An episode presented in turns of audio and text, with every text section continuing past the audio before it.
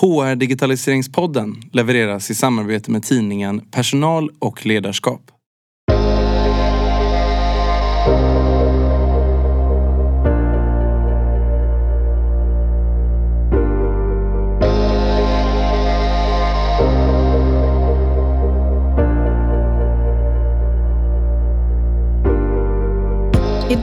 Självaste 17 maj får ni ta del av vårens sista poddavsnitt. För efter det här tar podden sommarlov och kommer tillbaks i september med nya avsnitt. Nu under våren så har jag haft två avsnitt som handlat om kompetens och lärande och jag har under den rubriken fått frågan om jag inte kan ha ett avsnitt om det där Microsoft Diva och vad det innebär. För att svara på den frågan har jag Microsofts Henrik Byström på besök. Henrik ansvarar för affärsområdet Modern Work and Security och leder dessutom arbetet kring konceptet Det nya arbetslivet. Samtalet blev att handla om mycket mer än Viva, lärande och kompetens, utan också om digitalt samarbete, hur vår arbetsdag har påverkats under pandemin. Vad är möjligt med Microsoft 365? Och slutligen, vad Viva egentligen är. Ha nu en fin sommar så hörs vi igen i september. Och nu över till Henrik.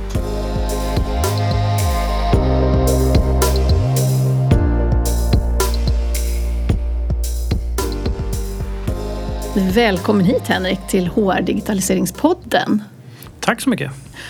Så uh, idag Microsoft på besök. Jättekul, det finns mycket att prata om. Uh, men först kanske vi ska prata om vem du är som person. Så vem är du Henrik? Ja men precis, jag heter Henrik Byström och jobbar som affärsområdeschef på Microsoft för området uh, som vi kallar för Modern Work and Security.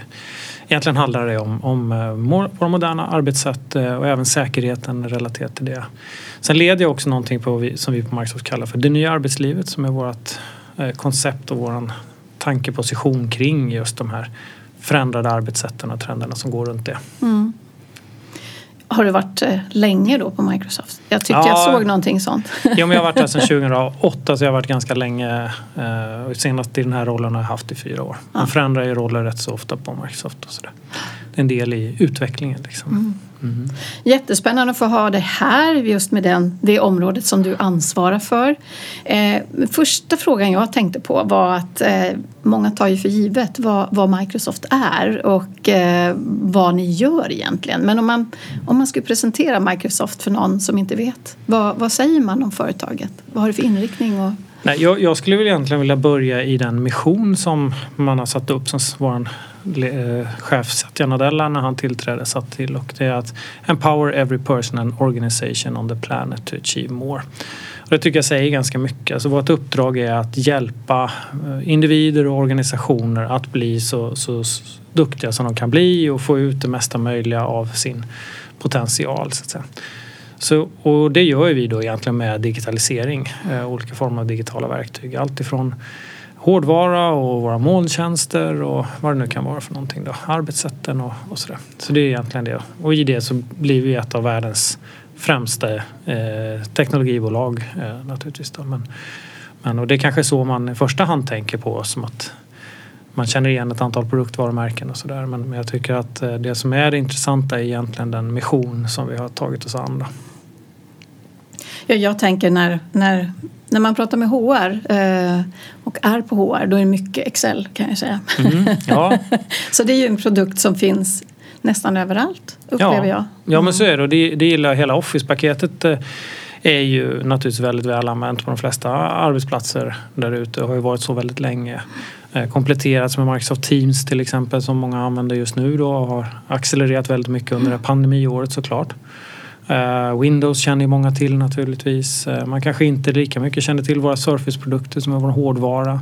Sen har vi hela vår, molnplattform med Azure som är, handlar om hur man lagrar data i molnet och sådär. Sen finns det ju affärsstödsystemen i, i, som kallas för Dynamics då och eh, som är alltifrån ekonomisystem och försäljningsstödsystem och vad det nu kan vara för någonting. Så att vi har ju en väldigt bred produktflora sen eh, Xboxar i spelindustrin och allt vad ja, just det. det. det också. Mm. Så vi har en väldigt, väldigt bred eh, bas av olika produkter och tjänster. Men i slutändan ska de sättas samman på något sätt så att eh, kunderna kan få den verksamhetsnytta som de, de eftersöker. Liksom. Det är därför jag tycker det är intressantare egentligen att fundera på vad kan man använda grejerna till. Mm, liksom. precis. För vi, vi har produkter för i princip allt. Liksom. Mm. Det gäller bara hur vi sätter ihop dem så att vi får ut det vi vill ha ut.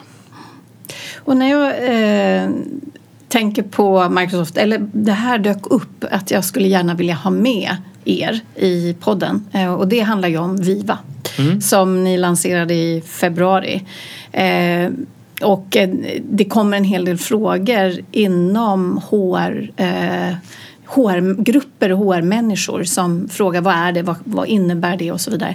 Men jag tänker att du som då befinner dig på Microsoft, du kanske kan berätta vad Eh, ni har ju då många som nu börjar höra av sig från HR-sidan eller people-sidan också. Så vad, vad är det man funderar över där och, och hur ser ni på det som händer just nu? Nej, men precis, när man, när man hör av sig till oss eller det man kanske börjar tänka på mycket efterfrågar oss det är just det som vi pratade om tidigare här, min andra del av min roll i det här nya arbetslivet. Eh, Microsoft har ju ända sedan 2012 här i Sverige jobbat och sett på arbete inte som en plats man går till utan någonting man gör. Då. Och det kallade vi för det nya arbetslivet. Vi var tidiga ut och startade någonting som vi kallade för jobba hemma-dagen som vi drev till exempel. Eh, som var en uppmuntran då att verkligen prova på det här med att jobba hemifrån för att vi menade på att det går att göra jobb hemifrån. Då eh, var det många som tyckte att vi var väldigt progressiva eh, när vi kom med de här uttalandena och drev de här kampanjerna. Eh, effekterna var påtagliga. Vi kunde se att folk uppskattade det här att jobba, få jobba hemma. Vi såg det i form av att bilköerna minskade i Stockholm till exempel under de här dagarna. Så att det fick en stor miljöpåverkan. Och så, vi kunde påvisa verkligen värden av det. Eh, Men fortfarande så var det många som tyckte att det där var svårt. Eh, Det har naturligtvis satts helt på andra sidan i de här, det här året när alla nu är hemma. Nu funderar man istället på hur kommer det bli att gå tillbaka. Och våra lärdomar under de här åren har vi eh, delat med oss av och vi har fortsatt att lära från andra. Vi har kanske träffat 150 000 besökare på vårt kontor som har kommit och lyssnat och tittat på vårt kontor, hur vi har designat det och lyssnat in på hur arbetssätten och hur ledarskapet och kulturen och hur man driver de här förändringarna. Och det är väl där i som man då möter eh, oss tillbaka nu då, kommer från HR till exempel då eller från ledningsgrupper eller eh, IT-avdelningar eller vad det nu kan vara då. Eh, och det som vi brukar sammanfatta i är att det finns en helig treenighet som man inte får bryta i det här och det är nog det som är det som är det absolut mest intressanta.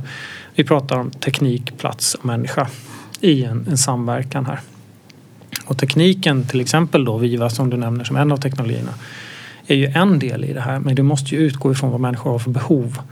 Eh, och Vi har ju olika behov som människor oavsett om vi vill mötas eller interagera eller om vi vill diskutera eller inspireras eller bara sitta fokuserade eller vad det nu ska göra. Eller kanske att vi har helt andra behov. Vi kanske har läs och skrivsvårigheter, vi kanske precis har kommit till landet och inte kan språket så bra. Vi kanske har eh, synsvårigheter eller vad det nu kan vara för något behov vi har som människor. Och de här behoven möter vi med ledarskap och kultur eh, som är modern, coachande, öppen, inkluderande. Men också med modern teknologi och en modern syn på arbetsplatsen, den fysiska platsen.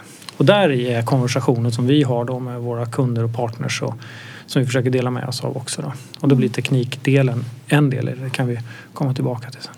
Ja, tekniken är ju egentligen bara ungefär vad jag brukar säga, ungefär 10 procent av, av de beslut och de förändringar och eh, förändringar i sin verksamhet man vill göra. Men däremot så möjliggör det olika sätt att, att arbeta. Jo men så är det ju. Och om man tittar på att de här trenderna kring aktivitetsbaserade kontor och aktivitetsbaserade arbetssätt och sådär. Att de är där de är nu och de trendade ju redan innan vi eh, hade pandemin här. Mm. Eh, och de är ju faktiskt i grunden teknologidrivna. Därför att när vi fick förmågan att kunna röra oss på, på kontoret och jobba på och sätta oss där vi, vi var inte tvingade vid en fast plats. Vi hade en bärbar dator, vi hade molntjänster, vi hade konnektivitet i form av wifi eller 4G eller vad det nu kan vara för någonting. Så började vi märka att jag kan ju sitta och jobba på olika platser. Jag kan ju sitta i matsalen eller jag kan sitta på det här skrivbordet eller jag kan vara i mötesrummet. Jag bara går omkring här eller jag kan vara hemma och sådär. Det var där i som det där drevs igång efter en lång tid av teknologiutveckling. Och då började man i sin tur utmana kontoren och säga att Ska vi inte ha kontor då som uppmuntrar till att man faktiskt har olika syn på vad jag gör med en arbete? Jag måste ju inte sitta på samma skrivbord hela tiden för det verkar inte folk vilja göra nu. De går ju runt för att de vill hitta sin inspirationsyta som passar dem. Och det i sin tur förändrar naturligtvis synen på hur ska vi leda, hur ska vi driva kultur i det här. Så att tekniken i det här fallet har varit en väldigt stark drivkraft till att vi är där vi är nu. Eh, och det har varit en möjliggörare under pandemin, absolut. Hade det här hänt för 15 år sedan hade det varit oerhört mycket svårare. Mm, absolut, för det, då fanns inte teknologin nej, på samma sätt. Nej, eh, Men du som har jobbat med det här länge, om ni börjar prata om det här med, med eh, att jobba hemmadagar och eh, redan, eh, det är ju, vad är det, nästan det är nästan tio år nästan sedan. Tio år, ja, ja. ja. Eh, vad har varit de största eh, sakerna att eh, överbrygga? Är det ledarskapets förståelse eller ja. är det att börja samarbeta i digital teknik? Eller, men jag, så här, jag eh, svarar ja på ledarskapet direkt för det, är, det är den viktigaste frågan. Eh, men det finns också själva transformationen i sig, att driva mm. förändring. Eh, och varför jag säger ja på ledarskapet är för att den vanligaste frågan som jag fick innan pandemin på alla möten jag hade när jag träffade ledare så sa de så här, men hur vet du att folk gör sitt jobb om, om de inte är runt omkring dig? Och då sa jag till dem att men hur vet du att de gör sitt jobb bara för att de är på kontoret? Det har ju inte med det att göra. Utan du måste se, ha en ny syn, en, en, modern syn på vad förväntningarna är både från dig som arbetsgivare till medarbetaren och från medarbetaren till dig som organisation. Vad förväntar sig medarbetaren att få för stöd och hjälp och sådär för att de ska kunna nå sina mål? Och vad är målen som mm. ni ska åstadkomma? Det förväntar sig arbetsgivaren då från medarbetaren. Och har man dem klara då spelar det ingen roll var jag gör arbetet eller när jag gör det utan då är det ju en helt annan typ av coachning som sker snarare än att man går. Sen kan det finnas en stor styrka av att ha människor runt omkring sig för det ser vi nu också att vi vill ju tillbaka och vara på kontoren också, inte bara vara på distans.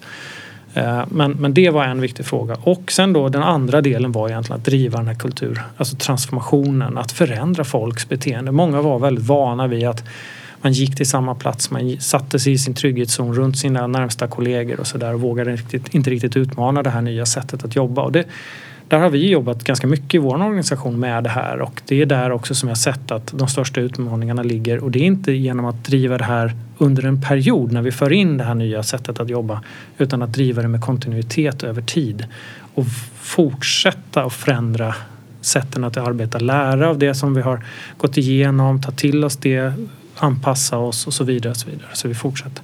Så det har varit de två stora grejerna. Mm. Tekniken är det enklare där. Det rullar vi ut på nolltid. Många tycker att det är jättesvårt att rulla ut teknik och det blir fel och det är dyrt och allt kan så kan det vara, men det är fortfarande det enkla. Det svåra är att driva folks beteenden.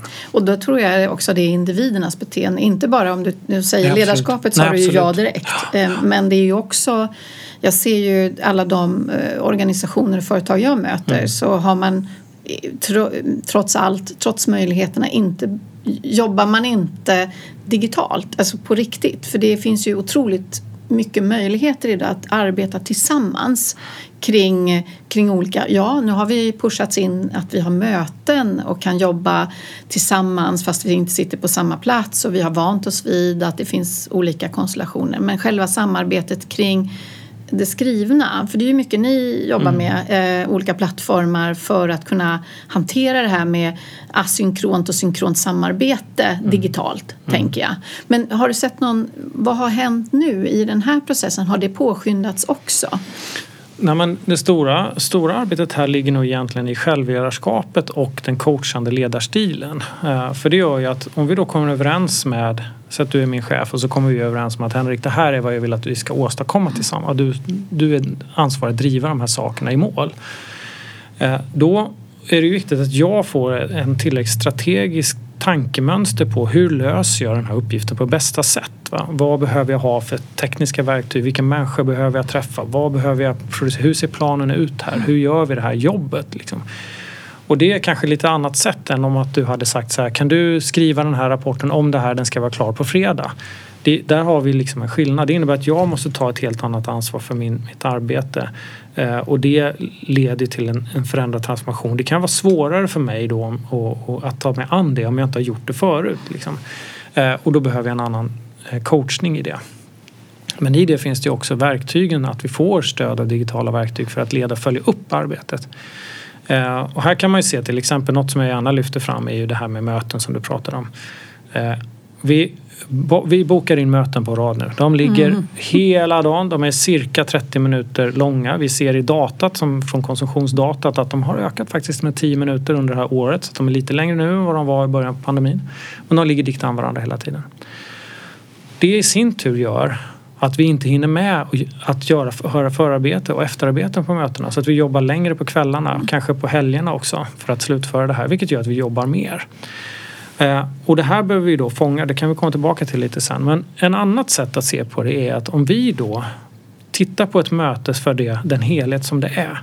Mötet är inte bara när det tar plats, själva mötet, utan vi har ju förberedelserna inför mötet när vi sätter agendan, vi läser på material, vi förbereder dokumentation och sånt där som vi ska ha inför mötet. Vilka ska vara med? Varför ska de vara med? Så skicka ut inbjudan om det och vill att de är med.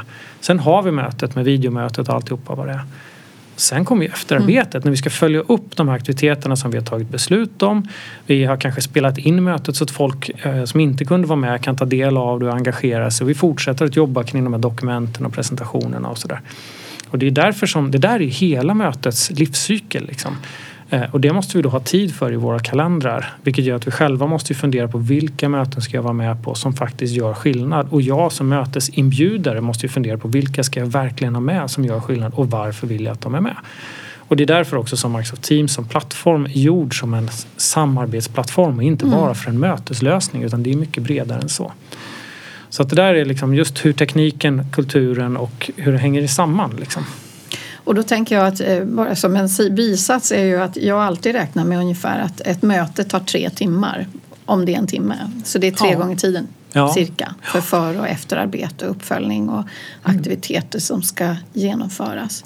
Men det man säger då utifrån det här sättet att se på hur, hur man arbetar och leder arbete då tänker jag att då för att kunna verkligen få använda den här kraften i plattformar som finns nu och också tänka på individerna som ska utföra då måste ju led, alltså det måste ju komma top-down eh, en förståelse också för vad den digitala tekniken kan stödja med mm. för, att, för att lyckas med det här. För det finns ju då massor av stödverktyg, eh, funktioner, data och här kommer vi tillbaka till egentligen då till vad ledningen behöver och vad HR kommer in och du nämnde Viva innan. En del är ju faktiskt att jag nämnde att vi vet ju hur våra medarbetare jobbar. Vi har gjort studier på det där mm. Eh, och där vi ser att de jobbar tre timmar längre per vecka. De jobbar på kvällarna mer, de jobbar på helgerna mer. Den här insikten har vi fått genom att vi analyserar användandet av datat. Eh, vi avanonymiserar, avanonymiserar data mm. och läser in det i en plattform som heter Workplace Analytics. Det den gör är att titta på eh, möten som vi har, vilka vi interagerar med och annat och sånt där så vi kan få hjälp av alla de här digitala spåren utan att kunna peka ut en enskild individ men som grupp så kan vi få den här insikten och så kan vi se då att till exempel folk jobbar mer och längre och sådär. Då kan ju ledningen i sin tur ta till sig det här och säga så här, det här måste vi göra någonting åt. Så det vi har gjort på Microsoft till exempel är att vi har skickat ut från HR ett nytt coachingprogram till ledarna som säger så här, ni behöver i era 1 samtal med era medarbetare ta upp den här frågan om att de måste ha en balans mellan arbete och fritid. Eh, vi har skickat ut eh, coachingtips till medarbetarna. Att försök, tänk på det här, se till att vara noga med att, att balansera så att du får tid för både och. Liksom. Mm. Vi har också jobbat med någonting som vi kallar för well-being days. Eh, om vi nu lägger ner mycket mer tid så behöver vi också få vara mer lediga. Ett sätt för ledningen att att adressera det här det är att man talar om för oss att du får ta några dagar ledigt. Eh, du får några extra dagar ledigt därför att vi vet att du jobbar så mycket. Så passa på att ta ledigt och det där pushar man då från ledningen och säger att ni ta ut de här för vi, för vi vill inte att ni går sönder. Mm. ni är för värdefulla för oss. Och det har man gjort därför att man har fått insikten från de digitala spåren och kunnat eller omvända det till insikter som man då kan ta beslut på och agera i, i, i sitt ledarskap. Då. Så det, där, och det kommer från plattformen som heter Workplace Analytics som är en del av Viva kan man säga då, eller Viva blir en del av det där eller hänger ihop väldigt nära. Finns det även innan eh, Viva? Eh, finns det redan eller är det sådana saker som ni provar själva först och sen släpper som eh, lösningar? Ja, alltså Innan Viva kom så hade vi två tjänster, eller det finns ju två tjänster redan ute. Dels den som heter My Analytics som är för dig som person. Då är det bara du som ser ditt eget data och kan mm. dra slutsatser om det. Det finns hos alla kunder som har Office 365 idag. Jag själv brukar gå in i den där och titta på hur jag spenderar min tid. Har jag tid för fokus till exempel? Hur jobbar jag med mitt nätverk? Hur eh, har jag min samarbetstid? När jag kommer i tid till mötena eller multitaskar på möten, sitter och skickar massa e-post och sånt där. Vilket jag kan lära mig av då och förändra mitt beteende, beteende som person. Då.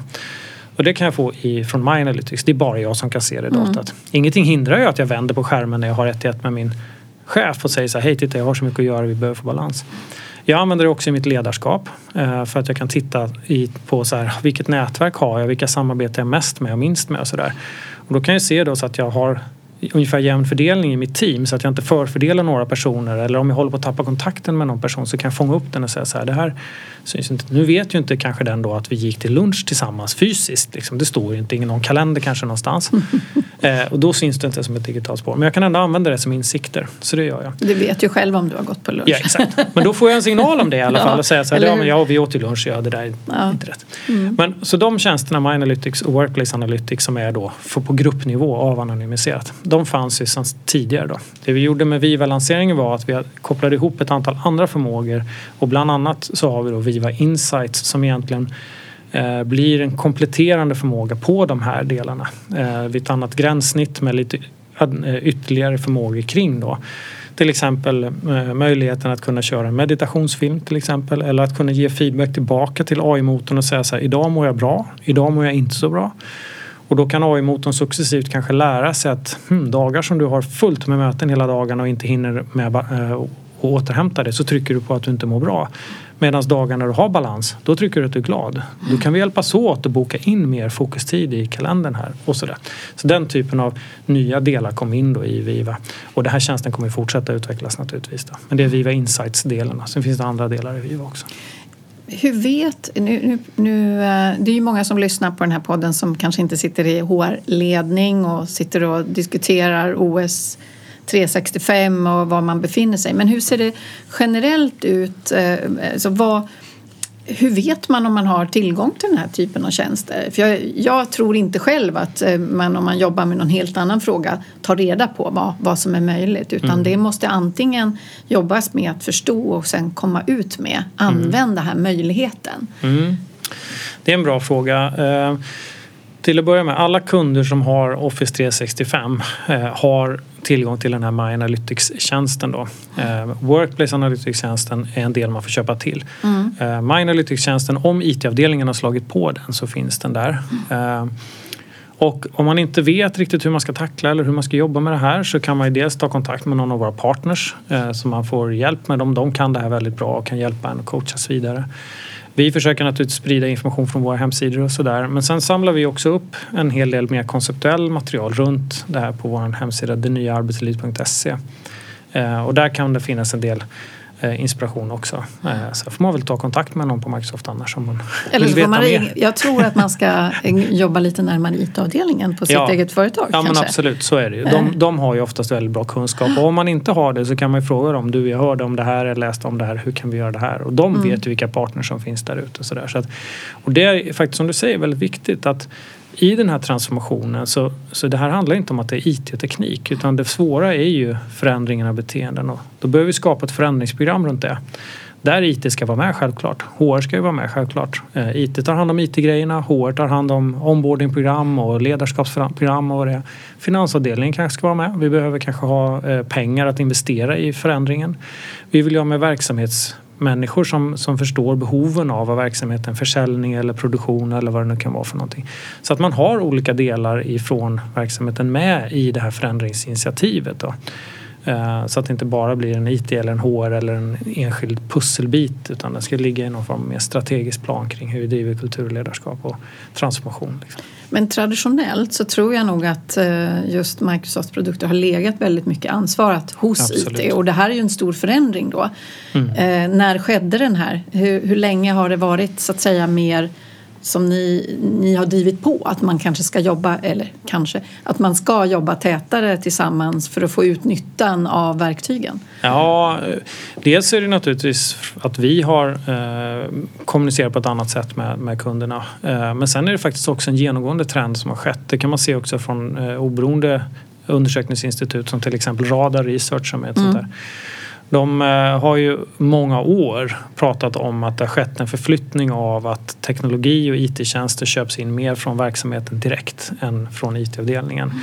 Så att den här förflyttningen har ju skett generellt sett i branschen. Eh, för oss är det så att vi har konstaterat att om vi ska verkligen nå den här visionen av att empower every person and organization to achieve more så måste vi ju hjälpa kunderna att komma igång och använda våra tjänster och förstå vad som finns där inne. Så det är ett initiativ som vi har drivit under ja, i alla fall gott och väl fem år och jobbat med och då behöver vi ju jobba med hur vi utbildar folk, hur vi driver förändring, hur vi jobbar med ledningsgrupper och verksamheter för att de ska sätta grejerna i bruk på ett bra sätt. Mm. Få bättre förståelse för vad, de behöver och vi har också coachat våra partners så att de jobbar på samma sätt. Då. Så IT-avdelningen är fortfarande också väldigt viktig ju, naturligtvis. Att de har ju väldigt hög teknisk kompetens. Men när vi ska omsätta det här till verksamhetsbehov och nyttor där ute så behöver vi jobba tillsammans med verksamheten oavsett om det är HR eller finans eller produktion eller försäljning eller vad det är för någonting. Om man tänker på, vet alla vad alla det är ju som en guldgruva låter det som. Att man, har, man kan säkert ha massor av olika eh, lösningar som man inte vet hur man ska använda. Mm. Eh, jag tänker på, man brukar slänga sig med ord, produktord som ja men vi använder Teams, vi använder SharePoint, vi använder ja, vad, vad är egentligen nyttan med varje av de här komponenterna? Kan, man, kan, kan du reda ut det lite sådär så att man vet, aha, så om jag använder det ordet, vi har det, då har jag också det här. Mm, ja men precis. Nej, men då kan man säga, vi pratar mycket om Microsoft 365 som en plattform av tjänster. Det innehåller allt ifrån själva Windows-operativet som du har på din PC, det är operativsystemet som kör. Det känner man kanske igen, Windows, man har klickat på startknappen och sådär. Eh, sen innehåller det då Office 365-tjänsterna och de i sin tur, många tjänster, det är ju eh, din klient som du har, Word, Excel och PowerPoint och vad det nu kan vara för någonting som du har för att jobba med liksom dokumentproduktion och sådana saker. Sen är det ju Teams som är Teams-plattformen för att ha möten, samarbeten där vi har delar, jobbar med kanaler och sådana saker. Men det finns även andra molntjänster som Yammer för, som är ett socialt nätverk på jobbet kan man säga. Det finns Stream som är en videolösning för att liksom distribuera eh, videos. Det kan ju vara i lärande syfte eller att vi, alla möten vi spelar in hamnar i den här streamtjänsten. Då. Det finns eh, tjänster som eh, Planner för att följa upp aktiviteter eh, till exempel. Eh, det finns eh, forms för att göra olika formulär. Så det finns ju en väldig massa olika. De där kan man se då när man klickar på den här som vi brukar kalla lilla våfflan uppe i vänstra hörnet mm. på sin Office 365-portal. Och alla de där hänger ju väldigt väl ihop mm. naturligtvis som en helhet då. ofta bygger man ihop dem så att du kan ju ha till exempel en Yammer-flöde i din Teams-kanal i Teams där du har ditt arbetsteam och sådär. Men ofta pratar man om olika sätt att föra kommunikation. Jag brukar prata om den inre loopen och den yttre loopen. Eh, inre loopen är ju det närmsta teamet, arbetsgruppen som man har som ett, när man kommunicerar väldigt tätt med varandra, ganska nära. Det blir ofta en ganska informell kommunikation och sådär. Pratar man sen med mera för hela bolaget eller i ett större sammanhang, liksom att man har kunskapsforum eller sånt där. Då är det Jammer som är tjänsten Eh, där har kanske då, som i vårt fall, eh, våran VD eh, Satya Nadella, han har sina, som han kallar CEO connections, det vill säga sitt möte med hela bolaget. De strömmar han ut där till exempel. Vi kan prata med honom och, och hans team där. Men det kan också vara att jag kan ställa en fråga till någon om så här jag vet inte den här grejen i Office 365. Då finns det någon stjärna där ute i världen som kommer svara mig och hjälpa mig då. Och då är det en bredare kommunikation. Så det är lite olika, inre och yttre loopen. Då. Och så har vi e-posten emellan med Outlook eh, som vi använder för att skicka olika typer av e-postmeddelanden som är mer riktad. Liksom. Eh, vi skickar ett brev till ett par stycken eller vi vill redigera det lite sådär. Så där har du hela Office 365-plattformen som har, och där ligger SharePoint som du nämnde också till exempel som en, en del. Den sista delen är ju hur vi hanterar säkerhetsbitarna och hanterar enheterna. Det vill säga att vi kan se till att det finns rätt produkter ute på att du får ut ditt Office-paket till exempel eller något annat. Eh, det kan vara hur vi hanterar antivirus och alla de här eh, identitets och inloggningsfunktionerna och sånt där. Det ligger i det som heter Enterprise Mobility Security. Allt det här ingår i Microsoft 365 plattformen. Så det är väldigt många produkter och tjänster och det är svårt att få koll på. Eh, så att det är där också som återigen det här samverkan med IT-avdelningen Mm. blir naturligtvis viktig. För de kan ju de här grejerna eh, och kan de inte så vet de hur man tar reda på det. Eh, Men däremot så är frågan återigen så här, hur kopplar vi det där till verksamhetens Mm. behov liksom, översätter vad de har behov av i de här olika teknologierna. Liksom. För jag brukar alltid tänka att både eh, oavsett om man nu inte har någonting eh, så ska man fundera över vad är mina behov? Eh, göra en omvärldsspaning. Men Mm. också då titta in i sin egen verksamhet. Vad har vi redan som vi kan använda, som redan Mm. har? För det händer ju, eh, om man kan dra likhetstecken så mycket kring rekrytering Mm. som eh, man ägnar sig åt att gå ut efter en ny kandidat istället för att förstå vem man egentligen har anställd. Lite så är jag lite, Ja men lite här precis, också. ja men så är det nog. Jag tror att man det är nog bra att börja vända på det. När man får inspiration om någonting man är så börja med att kolla vad man har. Fråga IT-avdelningen, har vi någonting som motsvarar det här? Mm. Eh, för det är ingen idé att hålla på och kosta på massa extra kostnader på någonting när vi redan har tekniken i, i huset. Använd den tekniken vi har. Eh, då kan vi istället använda den, de pengarna för att driva förändringen. Att få igång användningen och, och förändra våra beteenden och sånt där. Det kostar ju också pengar. För att verkligen utnyttja alla de här olika möjligheterna om man nu har valt en strategi kring hur man ska samarbeta. Om du pratar inre och yttre kanaler till exempel. Så behöver ju alla förstå och lära sig det här. Det är ju ingenting man bara Ta till sig. Kanske om man jobbar på IT-bolag, jag vet inte. Nej, ja, nej jag, tror inte, jag tror man behöver hjälp om det här. Då. Och det är därför som vi har satt upp eh, särskilda team som jobbar med våra kunder på det sättet. Både i form av personal hos oss eller våra partners som är duktiga på det vi kallar för adoption. Det vill säga att sätta produkterna i bruk utifrån de behov som kunderna har. Att, att få den här förståelsen för vad har jag i lådan egentligen som jag kan använda och, hur, eh, och så. För det finns väldigt mycket i, i lådan där som man kan använda och det, det man kan börja där. Hur ser det ut eh, ute på, hos eh, organisationer och företag? Har, hur långt har, har alla kommit dit att man använder 365 eller ligger det i en process och hur många? Ja, men, bra fråga. Ja, så här, I Sverige så eh, är vi ett land som ligger ganska långt fram och låg ganska långt fram redan innan pandemin eh, slog till vilket var bra för oss. Eh, jag brukar säga det att de organisationer som hade påbörjat sin digitaliseringsresa var bättre förberedda. Eh, och vi kan se att Sverige eh, landade bättre för vi har varit ett land som har ganska hög användning av Office 365-tjänsterna och Microsoft Teams redan innan. Sen har det accelererat ändå under pandemin. Det ser vi. Inte bara i att fler kunder som har rullat ut tjänsterna men också att vi har en mycket högre användning av tjänsterna i sin tur. Vi, har, vi kan se av data till exempel att vi har mer än dubbelt så många Teamsmöten, mer än dubbelt så många chattkonversationer, mer än dubbelt så många e-post skickas idag. Så att vi har digital, det digitala samarbetet har verkligen accelererat eh, under, Och det det är här, Sverige under det här året. Både då? Sverige och Mm. världen. Ja. Eh, Men Sverige låg bra till ändå. Om man jämför Mm. med till exempel mina kollegor i, i Sydeuropa så hade de inte alls samma trend som hade varit under många år. Eh, De var inte lika högt digitaliserade som, som vi var. Eh, Det var inte lika vanligt med bärbara datorer till exempel så de fick ju lite grann panik där och det varit en accelererad försäljning av laptops och så nere i Sydeuropa jämfört med vad vi ser i Sverige och Norden för där har vi haft det under en längre tid. Så att det var bra att vi var, att vi var ett, hög, eh, ett land som använde molntjänster i hög utsträckning för det har underlättat för oss i de här tiden. Eh, Jämfört med, och vi ser att de organisationer som inte hade det har ju fått väldigt bråttom med att få till det här. Eh, För det blir väldigt stökigt annars. Liksom.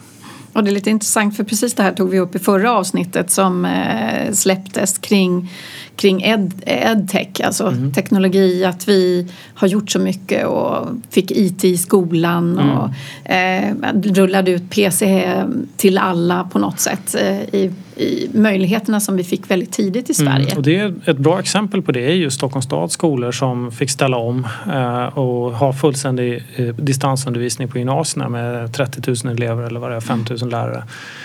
De var ju förberedda på att de hade börjat eh, använda Teams lite grann. De var inte förberedda på att det skulle komma en pandemi så att de måste bara göra det här nu. Men, men däremot när, de väl, när väl det här hände så sa de så här bra nu kör vi igång det här initiativet. Och det blev naturligtvis en stor omställning under de här veckorna när de skulle få alla lärare och, och elever att börja bedriva och ta emot distansundervisning. Eh, och de behövde mycket hjälp såklart. Men de var ändå, hade ändå liksom förberett resan så de var redo att hantera det väldigt bra. Eh, så det typiskt sånt exempel. På. Och innan vi kommer in, jag tänkte börjar fråga dig lite om Viva eh, generell eh, så tänker jag på vad har hänt? Vad, vad, finns det för, vad ser ni? För ni ser ju då mycket siffror kring eh, vad som händer. Du pratade om mötena och eh, arbetstidsutvidgning. Mm. Vad mer kan man eh, dra för slutsatser av bra ja, eller finns, dåliga saker? Ja, det vi kan säga är att eh, nästan alla studier jag har läst oavsett om de kommer från oss eller från eh, kontorsbolag eller vad det kan vara för någonting så pekar alla på att vi tycker att det här är rätt bra ändå att jobba på distans. Och vi vill fortsätta att göra det. Men vi vill inte bara jobba på distans utan vi vill jobba i en hybridkontext. Eh, så att vi vill jobba lite på kontoret och lite någon annanstans. Om det är sommarstugan eller på resa eller hemma eller vad det nu är för någonting. Eh, I stort sett när jag läser så vill ingen bara vara på kontoret. Eh, men däremot finns det de som tänker, kan tänka sig bara vara hemma. Eh, men den är väldigt liten den gruppen. Eh, så att det kan vi förbereda oss på och där är största skillnaden mot när pandemin kom för då hade vi inte riktigt chansen att förbereda oss på det där. Men nu har vi chansen att förbereda oss på den hybrida kontexten och vad det betyder för oss som organisation. Eh, så det är någonting som jag uppmuntrar alla att göra.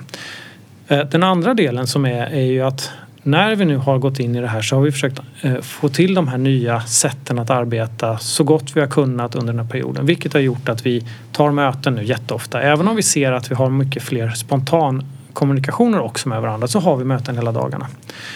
Och vi gjorde faktiskt en undersökning där vi mätte hjärnverksamheten på människor som satt i möten. Och eh, några av den här gruppen fick då, eh, oj, eh, jag är på micken här. Eh, några av de här fick då ha möten eh, efter varandra utan paus. Eh, och bara nästa möte, nästa möte, nästa möte. Och den andra gruppen fick ha 10 minuters paus. Och för att det skulle vara jämförbart så hade, gjorde alla en stunds meditation då på samma sätt under den här pausen. Och det är ju säkert ingen överraskning att de som hade pauser mellan mötena mådde väldigt mycket bättre. Eh, men det här är ju då en, en lärdom att, att vi då behöver gå tillbaka, coacha folk och säga så här, se till att få in paus. Planera in fem minuters paus och avsluta mötet lite tidigare. Det går ganska enkelt att ställa in det i Outlook faktiskt. Eh, och vi har också försökt förenkla det så att det ska finnas standardinställningar där. Men för det är en sån lärdom att man blir utmattad eh, av att sitta framför skärmen och man, man blir helt enkelt inte fokuserad mm. på de sista mötena för man orkar inte. Eh, så att det är en sån lärdom som vi har, att hitta det här sättet av den hybrida kontexten.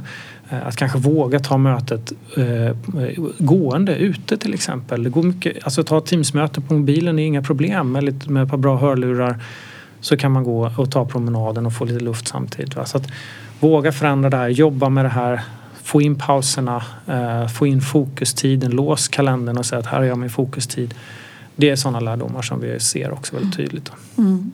Hur är det med kreativiteten? Den brukar oftast eh, diskuteras. Eh, hur, får man, hur fungerar det? Har, du, har ni sett någonting på den eh, delen? Hur mm. innovativa Jo men det, det, är bra. Vi, det vi kan se är att eh, under eh, distansarbetet så sluter vi nätverket närmre oss. Det vill säga att vi jobbar mera i silos än vad vi jobbade tidigare där vi hade ett större externt nätverk. Det finns ganska intressant mätdata på det från till exempel Nya Zeeland som har gått i lite olika vågor. När de stängde ner så ser vi direkt att nätverket knyts samman till ett mycket mindre nätverk och när de öppnar upp igen så också breddas hela nätverkskontexten. Och att vi har ett brett e- nätverk i och använder hela organisationens eller externa kontakters potential, alltså det fulla nätverkets potential, det accelererar innovation. Så att det är någonting som vi behöver jobba med och någonting som där kontoret faktiskt spelar en väldigt stor roll då. Att vi ser, träffar folk som vi kanske inte hade ramlat på annars och sådär och börjar prata med dem och så. Eh, så det, det, är någonting som vi behöver jobba med eh, och där också de här sociala nätverken på jobbet i form av till exempel Yammer då kan vara en sån funktion som vi kan jobba med. Men då måste vi förstå hur vi ska göra, hur vi ska använda dem, hur blir det här en naturlig del av vårt arbetssätt. Eh, och så. Och vi kanske behöver jobba mer med att ha kreativa workshops på distans. Det, det, vi kan utgå från att det kommer att behöva bli så i och med att mm. några kommer alltid vara borta och några är på kontoret. Och då måste vi hitta det här sättet att bedriva kreativa workshops i en hybridkontext till exempel. Men vi ser att, att när under pandemin när alla bara jobbar på distans så sluter vi nätverket eh, vilket har en negativ effekt, eller effekt på innovationsframdrift. Eh, jag har gjort eh, några som, eh, riktigt bra workshops nu Mm. med spännande digitala verktyg också. Eh, men det är ju verkligen att det måste man ju lära sig. Så det Ja. är ju ingenting vem som helst. Det som vi är vana vid att kanske är vi vana och göra workshops när vi är alla i ett rum och det är gula Mm. lappar och det är så. Men att ändra det digitalt, den är, den är tuff. Men Ja. det går ju det också. Det går ju också men, men då bygger det också på Jag brukar säga det att jag minns faktiskt inte ett möte som jag har haft de senaste fyra åren där alla människor har varit i samma rum samtidigt. Stämmer. Eh, utan all, det är alltid någon som är på distans. Eh, men däremot så det jag får höra nu från många andra verksamheter där ute är att de konstaterar att inte deras mötesrum till exempel är förberedda för att ha den här typen av möten. Då. Eh, man kanske inte ens har skärmar eller, eller så i varenda konferensrum. Man kanske inte har möjlighet att koppla upp möten på distans i konferensrummen. Eh, Man kanske inte har de här digitala whiteboardsfunktionerna, eh, Surface Hub eller vad det kan vara. Eh, Och det är någonting som vi kan förbereda oss då för en återkomst här så att vi ser till att de möjligheterna finns. Att, och samtidigt som du säger så måste vi lära oss att jobba med till exempel Microsoft Whiteboard-funktionen då med penna och alltihopa det här. Liksom hur man gör en, en digital workshop kreativ på ett konstruktivt sätt. Liksom. Hur jobbar man med breakout rooms och flyttar ut folk och in och sådär. Det är en teknik liksom och det måste vi lära oss. Då är vi tillbaka igen att det är egentligen det svåra, tekniken är inte det svåra men vi måste förstå hur vi använder den. Så eh, Viva, om vi kommer in på det, eh, som var upptakten till det här mötet, träffen. Eh, det är någonting ni lanserat. Finns, det, finns Viva redan nu? Eh, och vad inne, innebär Viva? Mm, ja, men bra, bra fråga. Viva i sin tur är idag eh, det är ett ramverk där vi har fyra tjänster eh, som vi har annonserat. Eh, den ena pratade vi om nyss, då, Viva Insight. Eh, den finns under utrullning nu i vad vi kallar för public preview. Alltså i, eh, ja, så man kan börja ladda ner och Beta, jobba med. Ja, en sorts, ja, den är inte en beta men den är dags att Ja. man kan köra igång den men alla tjänster finns inte där riktigt i den och sådär utan det, finns, det kommer komma mycket mer sen. Eh, Och Viva Insights till exempel då jobbar mycket med, med det här att du ska få insikt av hur du kan få mer hållbart arbetsliv. Eh, Vi pratade innan om det här med feedbacken, om hur mår du och kunna ge den feedbacken. Meditation där vi har samarbete med Headspace. Du får tips om att få in fokustiden eller den här digitala pendlingstiden. Förut pendlade vi till jobbet med bussen eller med bilen eller sådär. Eh, Men nu går vi direkt från köksbordet till arbetsbordet och sådär. Men då kan man få hjälp att få in det där så man får den här ställtiden som Bodil Jönsson pratade om. Att, att liksom ställa om från arbetsliv till fritid. De delarna hanteras i, i Viva Insights. Då. Och då kan man eh, söka där i eh, sina Teams appar. Så kan man söka och hittar man Insights där då, då har man, kan man ta ner den och börja kika på det. Och den blir ju som ett skal över de här My Analytics och Workplace Analytics. En annan del är Viva Learning. Med Viva Learning eh, försöker vi knyta ihop då att underlätta för det livslånga lärandet i organisationen. Bara för att man har gått ut universitetet så har man inte lärt sig allt. Utan tvärtom så behöver man ju fortsätta lära sig hela tiden och världen förändras och då måste vi lära oss efter takten förändras. Idag har man kanske något sånt här eh, learning management system eller någonting sånt där. Det kan man då knyta in i den här. Men det finns ju många andra delar. Det finns ju till exempel Microsoft Learn som har massa kurser. Det finns LinkedIn Learning. Det finns eh, en massa olika såna här eh, SAP Success Factors, Cornerstone eller andra såna här där vi har samarbeten. Så knyter man in de här i den här Viva Learning så att det blir enkelt för medarbetaren att kunna hitta utbildningar, veta vilka man ska ta, vilka som är rekommenderade och bra att använda. Och här kommer vi också eh, bygga in gränssnitt så att externa partners kan bygga in sina eh, lärandeplattformar så att det blir lätt att komma in i det där. Då. Här kan man till exempel också koppla ihop det med Teams-kanalerna. Så säg att vi har en, en samarbetsteam då för vår avdelning. Men när vi eh, då eh, ska vara med i det här teamet så är det bra att man till exempel har gått den här kursen om i compliance, hur vi gör vissa processer eller säkerhetsrutiner eller annat. Eller vi förväntar oss att alla har de här grundkunskaperna. Så då ligger de i en tab i Teams som jag som medarbetare ny kan komma in och säga så ah, men då tar jag de här utbildningarna så, så har, pratar jag samma språk som de andra i teamet. Så. så det är Viva Learning, att vi försöker knyta ihop och underlätta lärande. Jag tänker också, det här, man pratar inom HR väldigt mycket nu om medarbetarupplevelsen. Mm. Att det är väldigt fokus på att det ska vara enkelt, att det ska vara, du ska hitta det du behöver från en plats, den Yes. plats du använder. Så då hänger det här väldigt mycket ihop med det. Ja men precis mm. och då kommer man in på en, en tredje delen i det som vi kallar för connection. Så det handlar ju om information, alltså det vi samlar upp från intranät eller från olika konversationstrådar i Yammer eller Teams. Eller att nu har du en påminnelse, glöm inte att attestera den här fakturan. Eller, man har pratat om personliga skräddarsydda intranät mm. tidigare. Sådär. Här får vi hjälp av att knyta upp den här informationen. Men i alla de här tjänsterna så är det ju AI inblandat också. Så vi får ju hjälp av AI-motorn som lyfter upp och säger så här, du det här är nog intressant för dig också. Här hittar du mer information om det och du borde kanske ta kontakt med den här personen. Och så. Och det knyts in i det som heter Viva Connections. Då. Och den sista delen är Viva Topics som handlar om hur vi kan få hjälp att uh, få kunskap och insikt om begrepp och termer och, och sådana saker. Så att, uh, jag säger att jag återigen är nyanställd här och så är det en massa olika termer som jag inte riktigt har kunskap om. Då kommer de markeras liksom sådär så att kan jag hovra över den där och så får jag reda på vad betyder det här begreppet? Eh, vilka människor på firman kan de här sakerna som jag kan fråga om? Eh, hur, var finns det mer dokument och presentationer kanske så jag kan fördjupa mig i det här materialet och sådana saker. Då kommer det att AI-motorn har så att säga indexerat upp det här så att det blir lätt för dig att, att få rum där. Så det är mm. fyra olika delar och alltihopa knyts ihop. Precis som du säger, medarbetarupplevelsen är precis mm. det vi kallar Employee Experience Platform. Det, mm. det är mm. precis vad... Ja, då är jag vad, rätt ute då. ja, det, och det är vad Viva är egentligen då. Och sen så får vi se vad, hur det här utvecklas framåt mm. då naturligtvis. Hur fungerar det?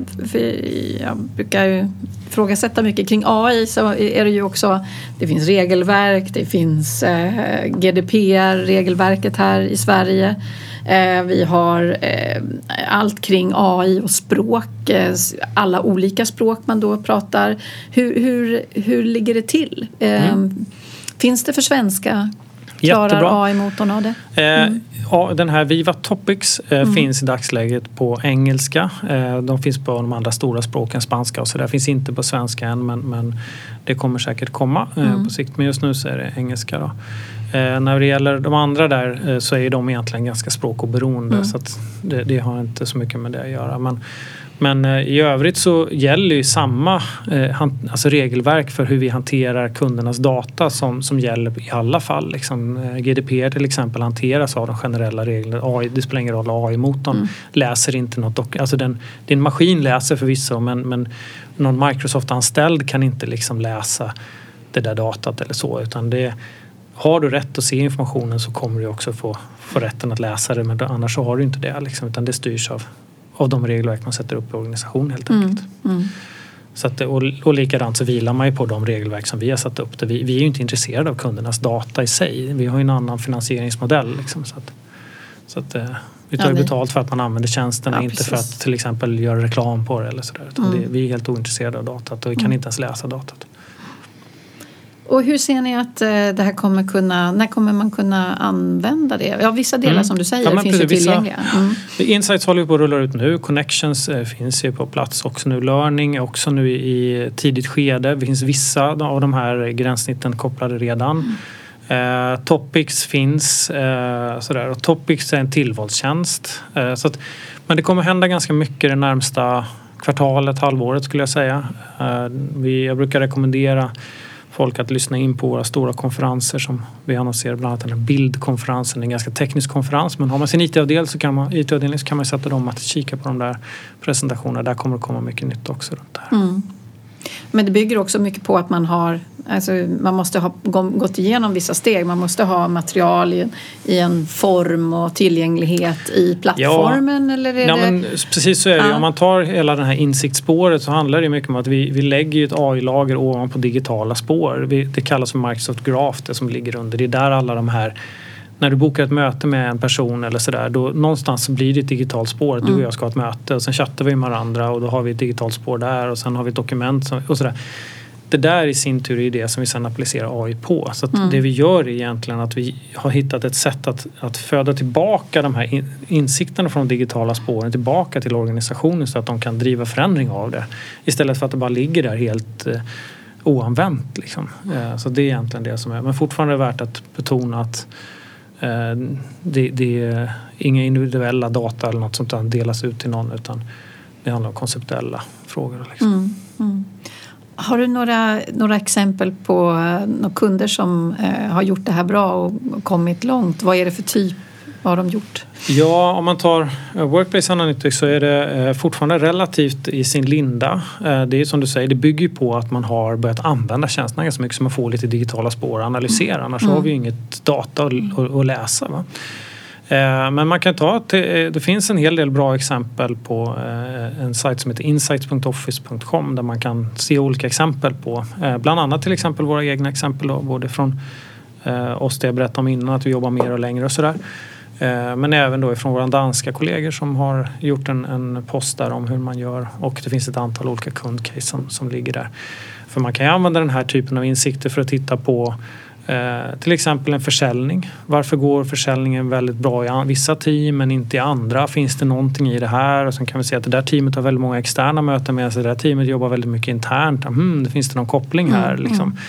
Eh, så den typen av insikter kan man också dra. Mm. Man kan relatera till andra verksamhetsbehov. Liksom. Eh, så att det ena kan ju vara utifrån de här HR-processerna med hållbart arbetsliv. Det andra kan ju vara hur vi ska vi accelerera vår försäljning eller hur kan vi få en bättre produktion. Eller, det finns ju så olika många sätt att, att ta vara på det här datat och, och använda det för att göra smarta grejer på helt enkelt. Det är superintressant. Jag är ju, jag är ju lite nördig och tycker sånt här är otroligt spännande hela tiden med respekt för individens information och mm. vad som är möjligt. Men det här eh, jag tycker det här låter jättespännande. Jag skulle, nu är jag ju egen så jag kan ju inte riktigt göra de här på samma sätt, se på team och så, utan det får jag ju försöka jobba med att andra provar på och tar in i sin verksamhet.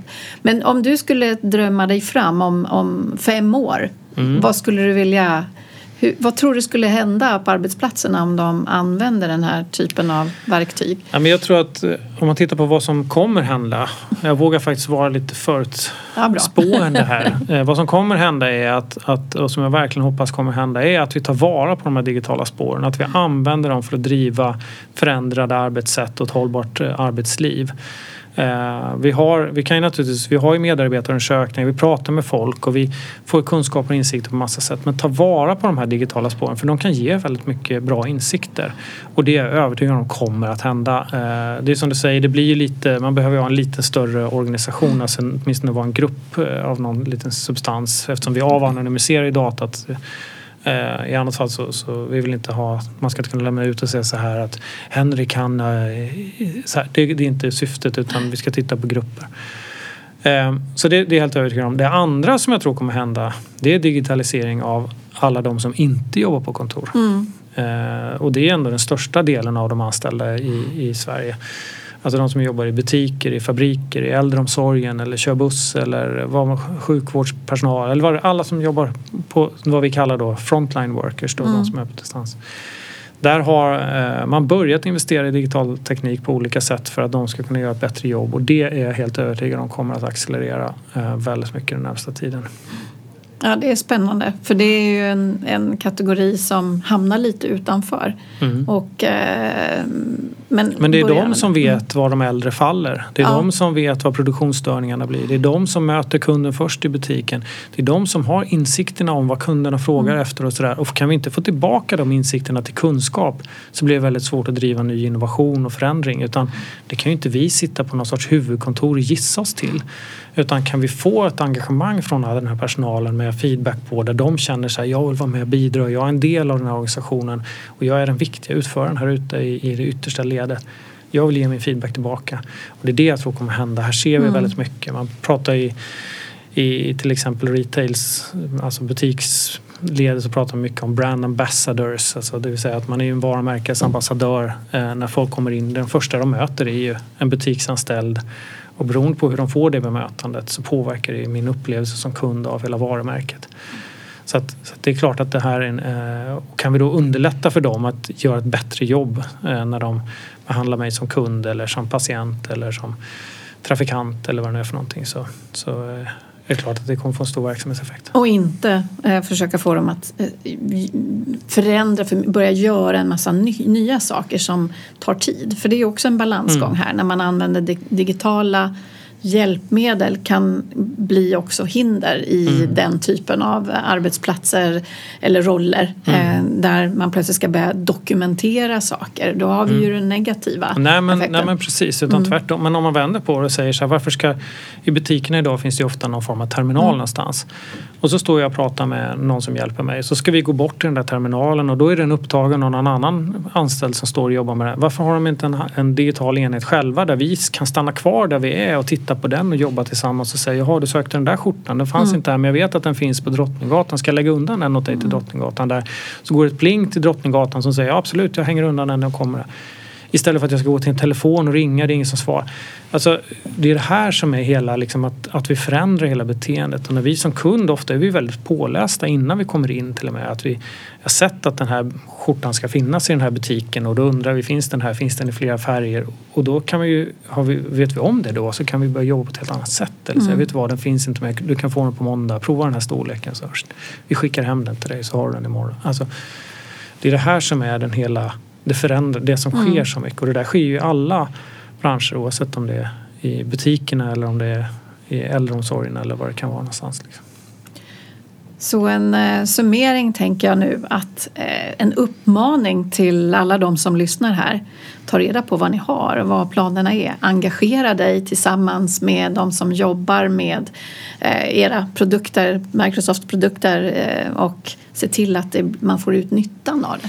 Ja men absolut och eh, jag tycker att man ska börja verkligen förbereda återkomsten. Mm. oavsett om den sker mm. i höst eller om ett år eller om tre år, det vet vi inte. Men att förbereda det så att ni eh, vet hur ni ska tackla det här. Både i form av vad förväntar sig medarbetarna. De kanske förväntar sig att de kommer kunna jobba vidare på hybridkontext. Eh, har ni tagit beslut om det i ledningsgrupperna? Hur jobbar ni med det för att coacha medarbetarna då? Hur ser ni till att kontinuerligt ha ett bra ledarskap? Hur förbereder ni för att kunna ha möten och konstruktivt sätt? Hur förbereder ni de fysiska lokalerna? Allt det här, förbered de bitarna. För det här, det, vi står inför det, men vi kan förbereda oss. Och ta hjälp när det gäller teknikplattformarna. Prata med IT, prata med våra partners, prata med oss. Eh, mm. Så hjälps vi åt och, så att det blir så bra som möjligt. Och inspiration finns det ju hur mycket som helst. eh, både på jag menar, LinkedIn Learning eller Youtube eller på våra hemsidor eller så. Men en bra plats kan börja vara på detnyaarbetsliv.se där vi samlar upp eh, en del insikter. Då. Mm. Tack så jättemycket Henrik för att du kom hit. Tack för att jag fick vara med, jättekul.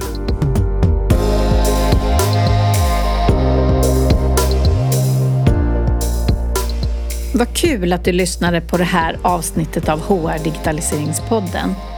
Jag som driver podden heter Anna Karlsson och jobbar till vardags som konsult, projektledare och inspiratör inom området digitalisering med framförallt inriktning på HR, medarbetare och ledare. Som alltid vill jag gärna ha tips och råd på teman och personer till podden och då hör du av dig till mig på anna.hrdigitaliseringspodden.se eller så hittar du mig på LinkedIn via HR Digitaliseringspoddens egna sida. Hoppas vi hörs snart igen.